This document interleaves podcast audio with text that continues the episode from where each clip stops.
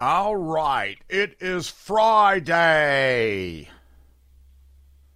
I do indeed love me some Friday. You know that though. This is nothing new to you. I, you know how how I feel about Friday. The GS Plumbing talk line is 1 800 905 0989. The Common Sense Retirement Planning text line is 71307.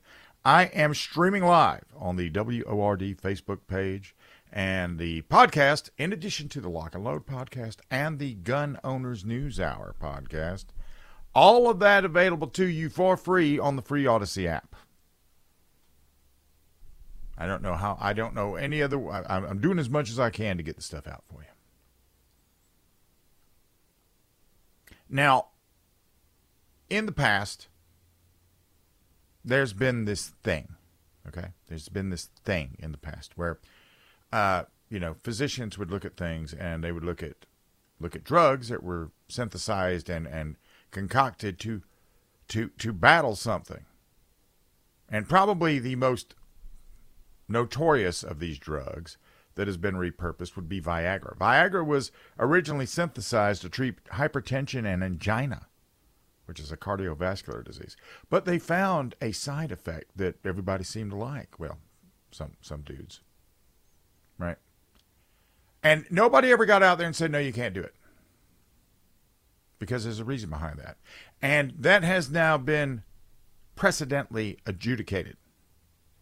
Because the U.S. Court of Appeals for the Fifth Circuit has told the FDA that they overstepped their statutory authority by attempting to ban using ivermectin to treat COVID 19.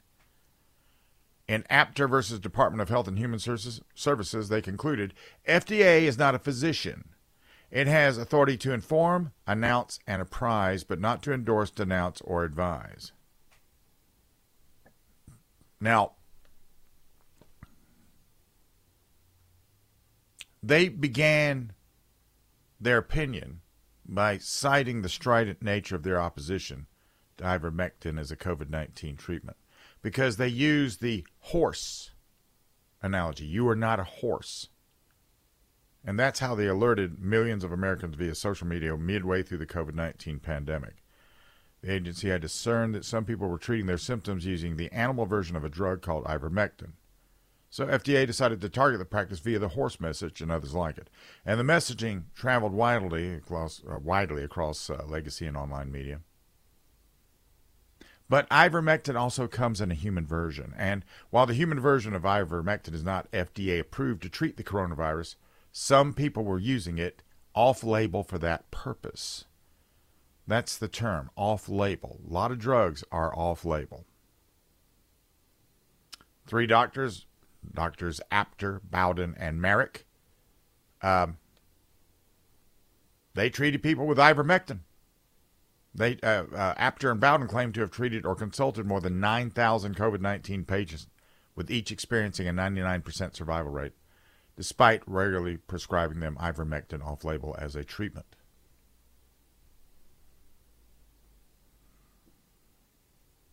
Now, under under FDA regulations, any licensed physician may prescribe off label any medication they've approved, even if they have not approved the medication for the illness for which the physician is writing the prescription.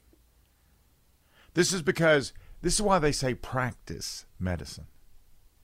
Because every time they're doing something along the lines of treating people or research, what they're doing is they're making discoveries.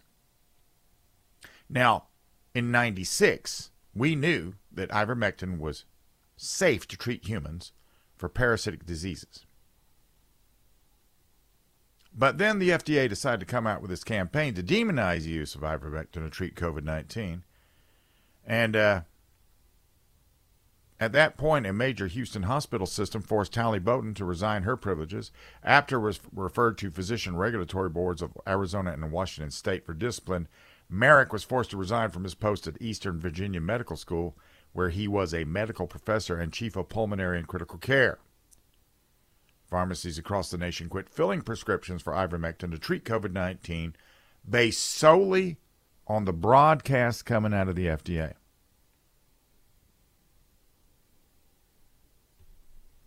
Now, the Fifth Circuit's decision does not mean that the FDA now approves of ivermectin to treat COVID 19. But by ruling that Apter had standing to bring the case when they got out there and said the FDA had overstepped their legislative authorization, that came out very loud and clear. They reversed the district court's ruling that FLCCC lacked standing to bring the case against the FDA, remanding the case back to the district court. Now, the Director General of the World Health Organization is already warning that there are concerning trends for COVID 19 ahead of the winter season in the northern hemisphere including increased ICU admissions and hospitalization in Europe. The newest version is nicknamed Pirola and has more than 30 amino acid changes to its spike protein compared to the next closest ancestor, the subvariant of um, uh, the BA2 subvariant of Omicron. But a doctor has written, the government has lost my trust, and not just with regard to medicine, climate change, the war in Ukraine, oil shortages, a banking collapse. Whatever the new narrative is, I'm inclined to suspect is usually and mostly false. Willfully constructed not for the common good, for, for the good of those who control the institutions of society. So bad that I'm even now suspicious of the relentless refrain 98% of climate change scientists uh, agree that CO2 is the root cause of global warming. Do you know why? Because I heard the same consensus about ivermectin, HCQ, and the vaccines. Might be true. It may not be. I may have time to do my own research someday. I may not. And regardless, they blew it. I will never again believe a word they say without verifying it, myself through exhaustive uh, investigation. I do not know what the benefit is of being associated with a big group when you are a doctor. I've had a doctor in the past that, I mean, I had a doctor that this dude, he used to get a hold of stuff that I would bring to him, whatever I'd bring to him, and he would investigate it like he was house, you know, like it was on TV. He would find stuff that was very, you know, rare and exotic. And then he, he joined forces with one of the big two here in, in town, and all of that changed. I was I was sitting on his table a week before I had the big heart attack, and he noticed nothing going wrong with me because he wasn't looking. He didn't look. I, I find it I find it interesting how a doctor can. I've, I've seen I've seen a doctor come in and just sit there and type and not even look at the patient. Just type on it. You know, they're they're very fast when they type and uh, they roll around with a laptop all day long. The, the the whole thing about touching and probing and take you know measuring and all these other things that they do, they don't do it anymore, do they? I mean, some may, but, but to to a certain degree, like my doctor I have now, I have a very good doctor. My doctor's good. My doctor's good. He listens to me and then he investigates what I'm saying to see if that actually pans out because after all, I may be, you know, my perception may be wrong about this. But it all boils down to this ivermectin was downplayed because there was a lot of money to be made off of this. This is just like, I mean, Fauci made a lot of money off of this. Big Pharma made a lot of money off of this. $90 billion in profits in their COVID 19 vaccines and medicines in 2021 and 2022 the NIH, the the one that uh, you know that Fauci ran, or oh, excuse me, he was the NA NIAID. He w- he was paid royalties from pharmaceutical companies between September 2009 and October 2020. You think that it was about the Benjamins? And in the interim, how many people how many people suffer today? How many people are going to suffer going forward? How many people are afraid and will take this vaccine again? I'm a lucky one. I took the vaccine and nothing happened. I'd already had it. Not going to do it again. When you burn that, when you burn that bridge, I'm not bringing the lumber to build it back.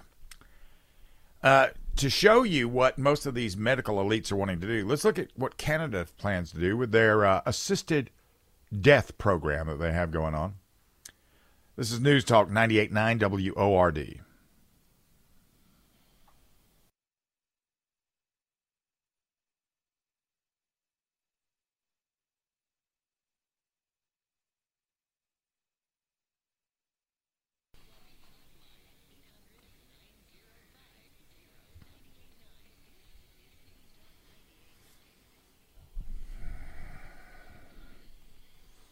Who doesn't like swag? You know, we've got swag now. You can go get it. It's at a website called outlawstitching.com. Outlawstitching.com. I've got my eye on the Betsy Ross shirt just because it's sort of set up like a combat shirt.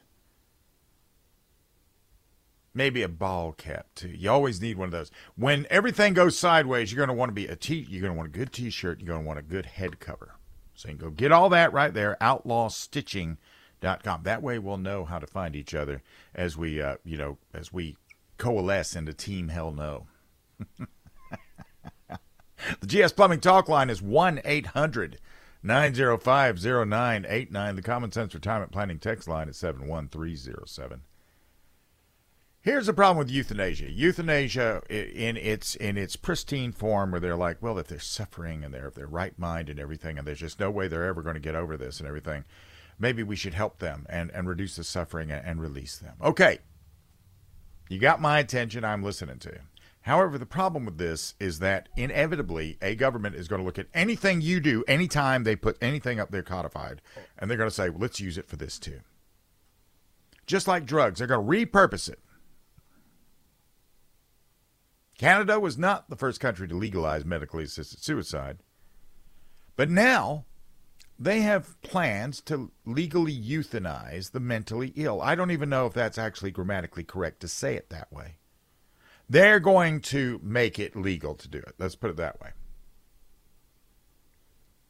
Now, how does someone who is not of their right mind come up to somebody and go, Hi, what are you doing today? I'm having fun. Yeah, really? Okay. What? You think I might want to die? I haven't tried that. Let's do that too. Now, I don't know. I, I know nothing about the inner workings of present day psychiatry. But I, I'll, I'll guarantee you this is the most outrageous of any plan I've ever heard. Because now, now, the new thing is going to be, in Canada anyway, one way to treat the illness is to kill the person that has it. It may be that the treatment of mental patients may make them want to die. Psychiatry is probably the least scientific of the medical specialities, and they've always had a huge shortcoming, unlike the others. It is unmoored from the biological analysis of illness. There are no biological markers or anything out there.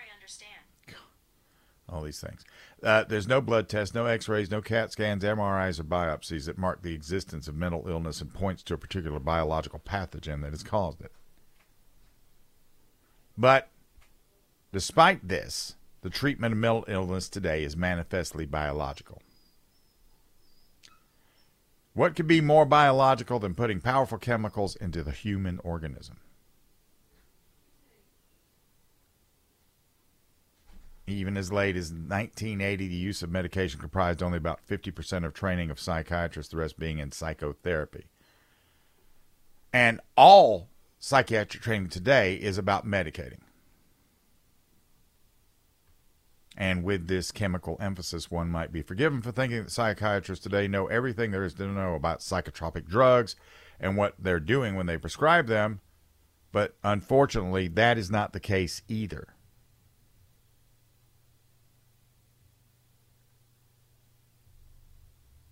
The most common type of antidepressant known is called the selective serotonin reuptake inhibitor, the SSRI. And by now, many people have heard about these because they are associated with a popular theory about what causes depression that is a chemical imbalance in the, ba- in the brain, an imbalance of serotonin. Now, we know that after decades of research, there's no scientific basis to support this idea that you can use these to fight depression. Thousands of people suffer from side effects of antidepressants, including the severe withdrawal effect that occur, can occur when they try to stop them. And yet the prescription rates continue to rise, and we believe this situation has been driven partly by the false belief that depression is due to a chemical imbalance.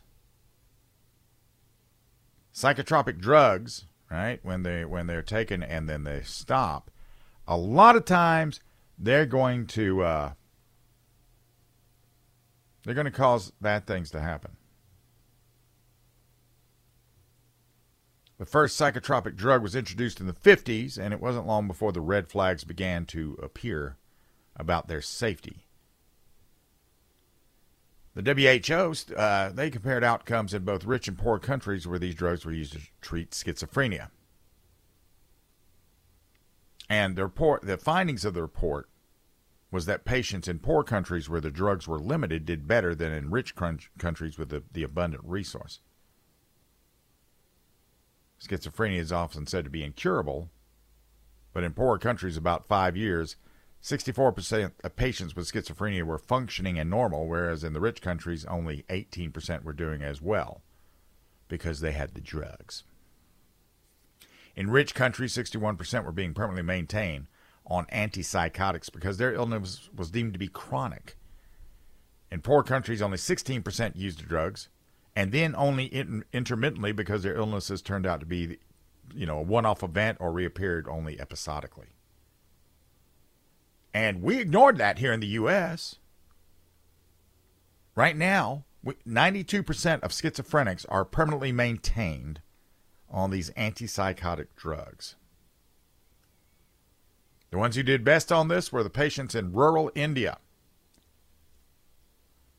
So you would be better off being diagnosed with schizophrenia there than, say, in Manhattan because, uh, well, you know, you're starting a life, you're making a lifestyle change. So there's a lot of side effects from psychotropic drugs. They can shrink the brain, they can damage the heart, the kidneys, and other vital organs. They, eh, they, your your hormones they wreak havoc on that, and it's going to shorten your life. And one side effect of antidepressants are is suicidal thoughts and another is mania because of this side effect. A depressed patient will often be re-diagnosed with bipolar disorder. Then they switch them to a whole new array of ineffective and harmful drugs.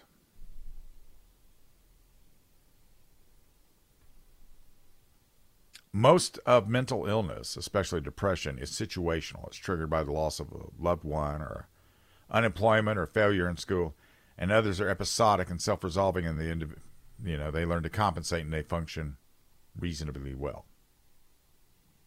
Childhood bipolar, ADHD, are arguably not really illnesses at all, but a developmental problem reflecting an immature central nervous system. Time will heal if it's left alone. See, that's the problem with some of this stuff. What we have is what we have today is we have a lot. Um,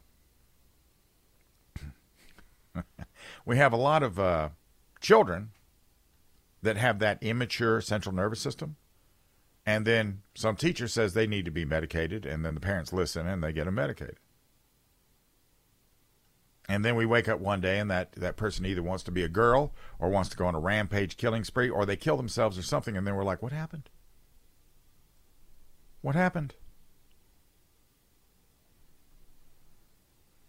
So, this is the way of the euthanasia regime. They're coming after people that we are creating. We're creating them with drugs. So caveat emptor, let the buyer beware. What do you think about a driverless car? Is that something you would want? This is News Talk 98.9 WORD.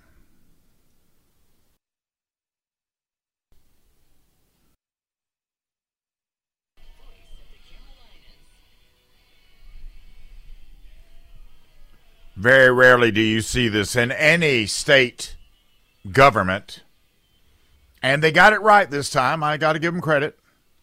GS Plumbing Talk Line is 1 800 905 0989. The Common Sense Retirement Planning text line is 71307. Streaming live on the WORD Facebook page, if that's your cup of tea. Podcasts, plural all available on the uh, free Odyssey app, Gun Owners News Hour, Lock and Load, and Straight Talk. All right there for you. So, how often is it that a bill practically is unanimous in a state legislature? In California, in a fit of sanity, there's a bill out there to, to ban driverless trucks over 10,000 pounds. Cargo trucks usually weigh in at as much as 80,000 pounds. And that's counting the vehicle, the cargo, the driver, fuel, uh, you know, full tank of fuel, uh, you know. So this covers everything from straight trucks to semi trailers and similar big rigs.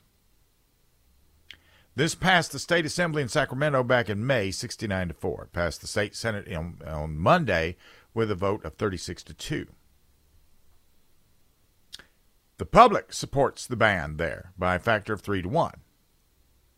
And then we come to Gavin Brylcreem Newsom. You know, this is a guy who wants to be president, and he's opposed to the ban. he's opposed to it. He supports the driverless truck industry. Now, California is the home of at least two driverless vehicle manufacturers, and they are the global headquarters of big tech. And they're also the home of much of the support industry for this kind of technology, both the software and hardware alike. And politicians always love big business. They love the money. They like to they like the events, you know, they they love it. And here we're trying to, you know, Gavin wants to say, well, you know, of course California is just as business friendly as Florida. And he also will tell you that what little of experience that they've had with driverless vehicles has been successful because most vehicle crashes are caused by human error, driver error. So if you eliminate the driver, then that eliminates the error. And, you know, with transportation costing as much as it does right now, and that's the big reason a lot of your stuff is going up because of how much it's costing to get it there. Uh, taking the human and his salary out of that would that would lower the cost of transportation with a single stroke, wouldn't it? Would it lower the prices? I you know, I don't know about that. A driver with a commercial driver's license, and I know this because I've had one in the past, uh, you are only allowed to drive so many hours, then you have to be off so many hours. And everybody, every, well, the company I worked for was always trying to find a way to get around that. And whoever is listening to this that might have worked at that company, if you want to try to deny it, that's fine. You are a lying blind person. May not be that way now, but it was when I was in that position. Because it's about the money. And here's the thing these driverless cars, well, they are actually the most modern of vehicles, which means they're battery operated. So, this would be something they can manage in a universe where the government is banning oil drilling and pipeline construction and refineries and everything else. So, why would a politician oppose the driverless truck industry and support the ban, especially by such a lopsided percentage? Well, first of all, the testing they've actually done has been out in the middle of nowhere. You know? Uh, it's been out, you know, out in the middle of nothing. Californians have not been happy with the San Francisco driverless taxi experiment. These are vehicles that, uh, you know, they're following software. So, what's it like? What's it going to be like in a congested place like San Francisco if you introduce a 40 or a 60 foot long vehicle if the taxis are not working out? Most of the te- uh, testing has been done on the open road. The congested conditions will pose a very formidable challenge, if not actually a danger time. And why would they want? And see, here's the thing transportation is very big in California. They're a big port. So everything has to make it from, you know, the, the coast through the state and out into Los Estados Unidos, right? Well, if you're going to put tens of thousands more vehicles on the roads that depend on the electric power grid, well, it's just basically going to kill it. It's going to kill the power grid, and then nothing's moving. They're already telling people that own Teslas and other EVs that they got to go without charging their car and go for days or weeks without driving because there's no power for them. It's like there's no soup. And does it really make sense to encourage the onboarding of thousands of these trucks that are going to take gigantic 10, 16,000 pound batteries to run? How long is that going to take to charge? Legislators are reading the newspapers. They see the frequent reports on electric car fires. You know, they read about how Nikola has given up trying to repair their electric batteries in the field they're recalling all affected electric trucks and asking owners to return them to the manufacturing plant while they look for a cure. these fires often can't be put out by the means brought by the firefighters. They just have to be allowed to burn themselves out.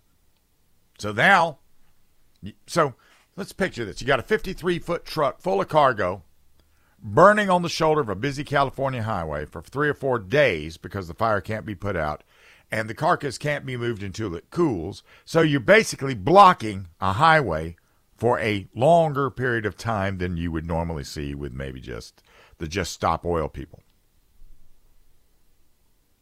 Maybe they're thinking about how the nation employs millions of truck drivers. The reason today that we, and it's, it, you know, I, I think probably a lot of people understand this, but they don't quite get it.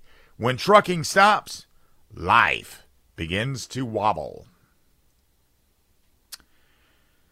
The uh, Randi Weingarten, you know, that uh, NEA leader, she wants to ban you as parents if you have children in school and you want to think.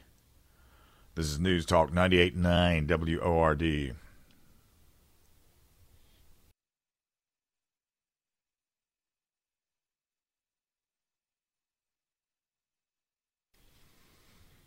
Had to make an adjustment there. I, I turned something the wrong way and then I started getting bombarded by cacophonic forces.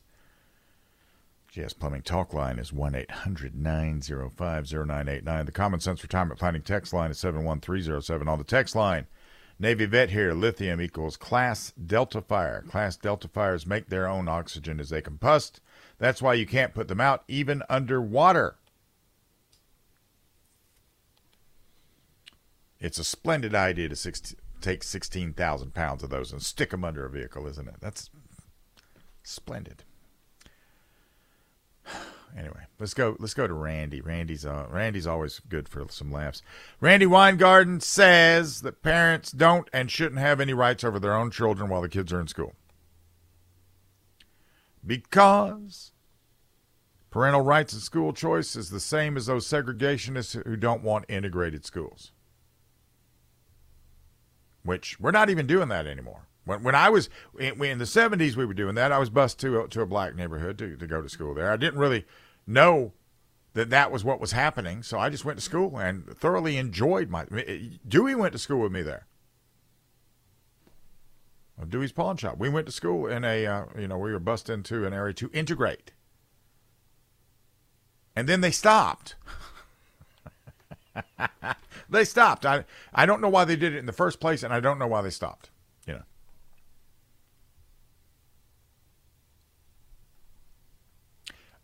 Weingarten is comparing this to the Uptown Klan that opposed the end of racial segregation in the Supreme Court case Brown versus Board of Education. She said, Those are the same words you heard in terms of wanting segregation post Brown versus Board, the same words you hear today.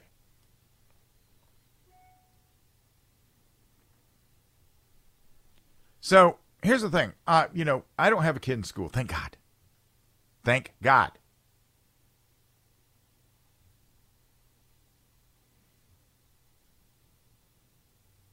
But according to this, parents are now segregationists. If I had a kid in school, I'd want two things for that child the very best education they can get. I don't want any Zoom classes. I don't want any masks. I don't want any indoctrination. None of that. Just teach them. Teach them the very basics that they need to know and I want them to be safe while they're there. That's it. That's all. And if that is not what, uh, you know,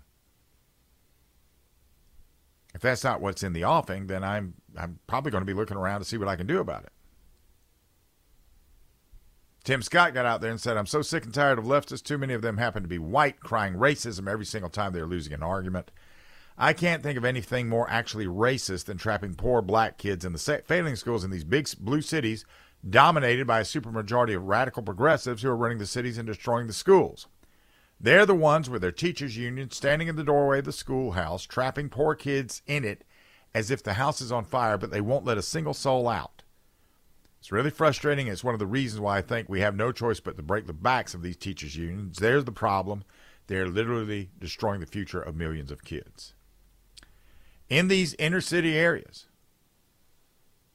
Where I mean, a lot of these schools they, they lose control of these schools and they, they become like uh, you know just a, a place to attract the customers, right? For, for for the various things that are being pushed by the uh, by the little cartels that are out there that we call the gangs. And yet, most of these people that are doing this stuff that cry racist, they send their kids to private schools. So, if they want to send their kid to a private school, there'll be a reason that they can get out of there and uh, say, um, you know, this is why I'm doing it, and it's okay. It's really the only, you know, other than that, I'd be sending them to public school. Okay, well, yeah. What, what's the difference between you and just a regular? Why, why would a parent be a racial segregationist? And you know, one thing that I don't see the metrics of, and I would love to see the metrics of this. How many of these parents that want to do this are black? Why can't black parents have the choice that they want? So she would rather, you know, Weingarten's out there using SPLC, uh, you know, Southern Poverty Law Center talking points. Um, you know, and she'd rather get out there and do that than get out there and talk about what they lost during the asinine COVID shutdowns, which the teachers never wanted to end. Now, in the beginning, she got out there and she said there was no learning loss. Now she's having to walk that back. And that's okay because I'm a leftist. And everything that I did up to this point, I meant for the greater good. So you can't really hold me responsible for anything. In the, in, in the beginning, she said the Los Angeles Unified School District, which stayed closed longer than any other school district in the country, did better than the schools in the, of, of the state of Florida. Oh, no, there's no learning loss. Of course, there was. There was a mental health crisis. What COVID did, whether schools were reopened or not, because LA did better than Florida, what COVID did was it created a huge loneliness and dislocation. So the teachers' unions don't want any accountability. They don't want to be held responsible for their actions, but these are their actions. And Randi Weingarten is she's the tip of the spear. She's trying to vilify parents in hopes that they will shut up and stop making waves. And if you are a parent today and uh, you have a child in school, one, I, I, really wish I knew a way to support you. I, w- I wish I knew a way to get behind you to help you out with that. Labeling a parent as a segregationist is just one of the many tactics they use. Coming up next, I, I reached out to somebody who sells gun safes because I got a few questions regarding the Liberty Safe brouhaha. This is all for my edification. You are more than, I, I invite you to come along with me as I edify myself. This is News Talk 98.9 WORD.